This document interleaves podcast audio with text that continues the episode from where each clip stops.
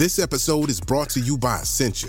A better you starts with better hydration. Essentia is on a mission to inspire people to do what matters most. Their proprietary ionization process transforms water from any source into ionized alkaline water, providing water that's 99.9% pure with a pH of 9.5 or higher. Essentia overachieving H2O, the number one ionized alkaline water. Shop now. Atlassian software like Jira, Confluence, and Trello help power global collaboration for all teams so they can accomplish everything that's impossible alone. Because individually we're great, but together we're so much better. That's why millions of teams around the world, including 75% of the Fortune 500, trust Atlassian software. Learn how to unleash the potential of your team at Atlassian.com. That's A T L A S S I A N.com. Atlassian. Hi, I'm Daniel, founder of Pretty Litter. Cats and cat owners deserve better than any old fashioned litter. That's why I teamed up with scientists and veterinarians to create Pretty Litter. Its innovative crystal formula has superior odor control and weighs up to 80% less than clay litter. Pretty Litter even monitors health by changing colors to help detect early signs of potential illness. It's the world's smartest kitty litter. Go to prettylitter.com and use code SPOTIFY for 20% off your first order and a free cat toy. Terms and conditions apply. See site for details. This episode is brought to you by Shopify. Whether you're selling a little or a lot, Shopify helps you do your thing, however you cha-ching. From the launch your online shop stage, all the way to the we just hit a million orders stage. No matter what stage you're in, Shopify's there to help you grow. Sign up for a $1 per month trial period at shopify.com slash special offer, all lowercase. That's shopify.com slash special offer.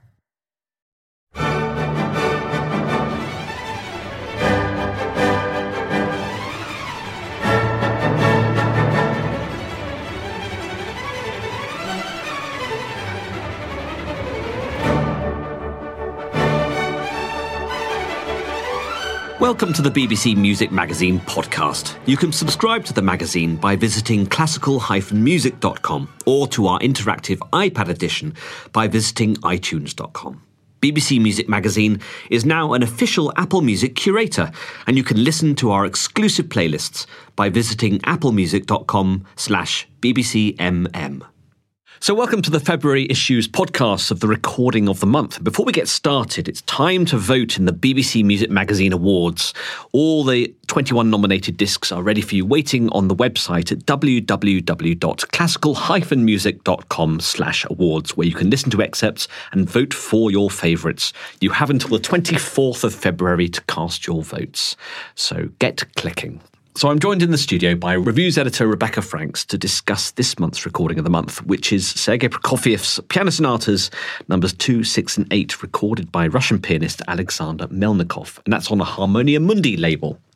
So Rebecca Melnikov's no stranger to Russian repertoire, of course, having recorded the Shostakovich Preludes and Fugues, um, piano concertos, and the piano concertos. Yeah. So um, this is a his first foray, though, into the Prokofiev piano sonatas. Yes. Um, it's, it's absolutely astounding pianism, isn't it? It is. I mean, as you say, he's recorded Shostakovich before and Rachmaninoff, uh, but here he turns to a composer who you feel that he's utterly at ease with, and he himself says that he feels that this is music he's known since his childhood. It's not music he had to agonise over to decide how he was going to play it, what he was going to do interpretively. And it really that comes across so strongly. I felt in this performance yes, of these a, three sonatas. There's a real sense of um, seriousness, of playfulness, uh, a sense of that sort of bittersweetness that you get in Prokofiev. I think running through. Yes, and a lot of lyricism, and as well a lot of delicacy and transparency in the sound, and this just sense of it being a story kind of unfolding and one thing very naturally following after the other. Um, and he really gets into those dreamlike moods and the sort of visionary qualities that come through and, and the lyricism, as I, I said before, and the that I think brings something different out in Prokofiev you hear that you hear in a lot of other pianists' mm. performances. And a real sense of drive and drama, which we're going to hear in the first excerpt. The second movement scherzo from the youthful Piano Sonata number two, written in 1912.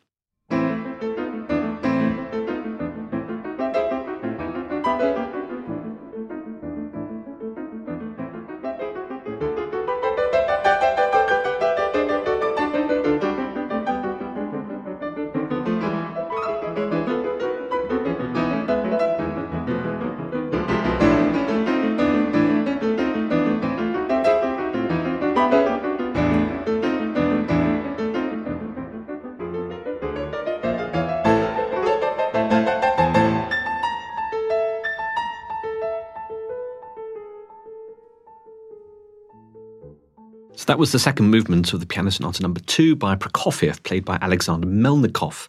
Um, what I love about his playing is there's a real sense of getting to grips with all the textures. You hear all the lines, and you hear. I mean, Prokofiev's piano writing is so complex and so ever moving and shifting, like shifting sands. It's but but Melnikov really sort of cuts through.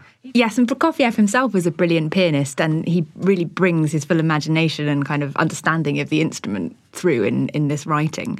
And I think the second sonata, it might be much earlier than the other two works that we have on the CD, which are sonatas number six and eight, but it really feels like mature Prokofiev in a way. It sounds like him, it's his voice. It doesn't feel like he's working things out. He is making a statement here with this sonata.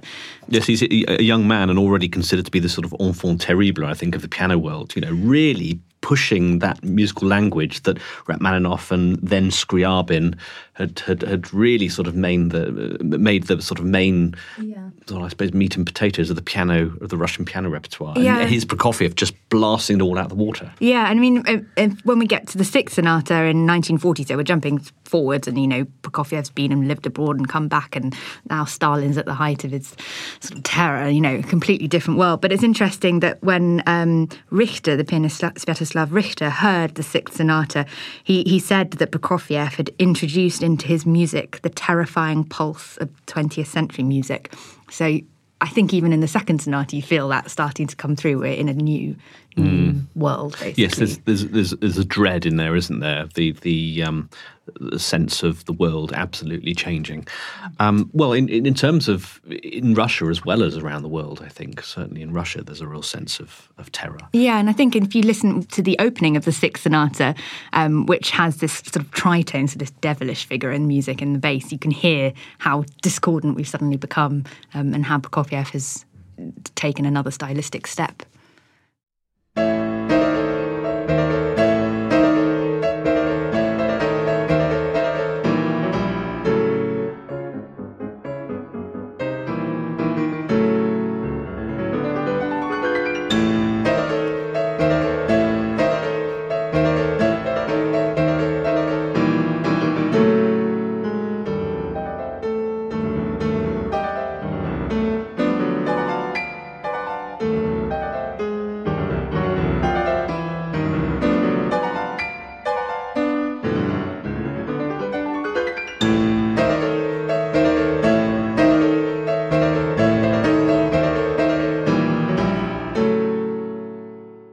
That was the first movement of the Piano Sonata number six, a Prokofiev really in sort of war mode, I think. But you still get a sense that actually, having listened to the second sonata, that Prokofiev really had set his style back then, and this is just a sort of a natural continuation, really. It's not wildly different despite being almost 30 years later. And it's also interesting in terms of Melnikov's approach. He talks about the brutality that you often get in, in Prokofiev playing, and which you can hear that, you know, that there's the definite sort of angst or however you want to describe it in in that music.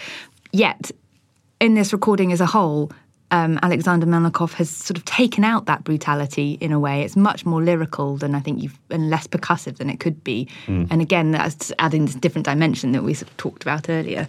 Yes, absolutely. Um, let's move on to the third of the war sonatas. In fact, number six, seven, and eight. Um, seven actually isn't on this uh, disc, but six and eight are part of the sort of trilogy of war sonatas that Prokofiev um, wrote.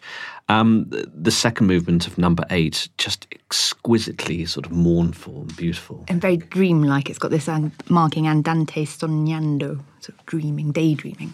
So I think it would be good to hear the other side of Melnikov's playing. I think we've heard the sort of lyrical, we've heard the abrasive and the very violent and the terrified. I think let's hear Melnikov's absolutely wonderful sort of cantabile playing, I think.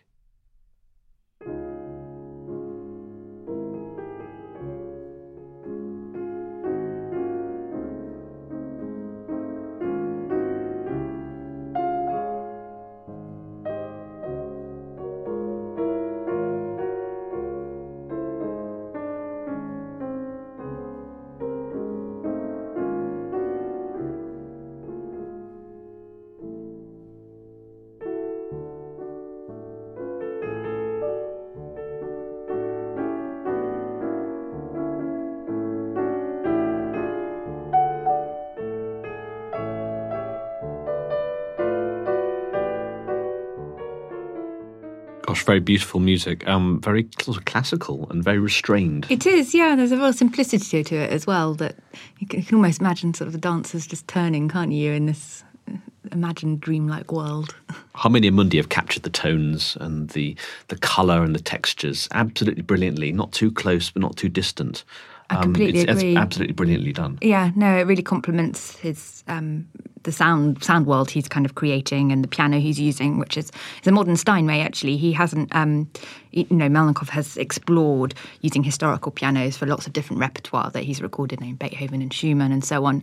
Um, but here we're firmly on a on a Steinway, which is what he wanted for this repertoire. So, shall we finish with the final movements of the Piano Sonata Number Eight? Um, a sort of a whirlwind um, piece Melnikov tackles with such dexterity and such confidence, and it's it's, it's just it's just an absolute joy to listen to, isn't it? And I think with this recording as a whole, it's uh, one of those performances that the more you listen to it, the more you get out of it. Actually, there's new details every single time that are revealed, and I'm hugely looking forward to the the volumes to follow to complete the cycle.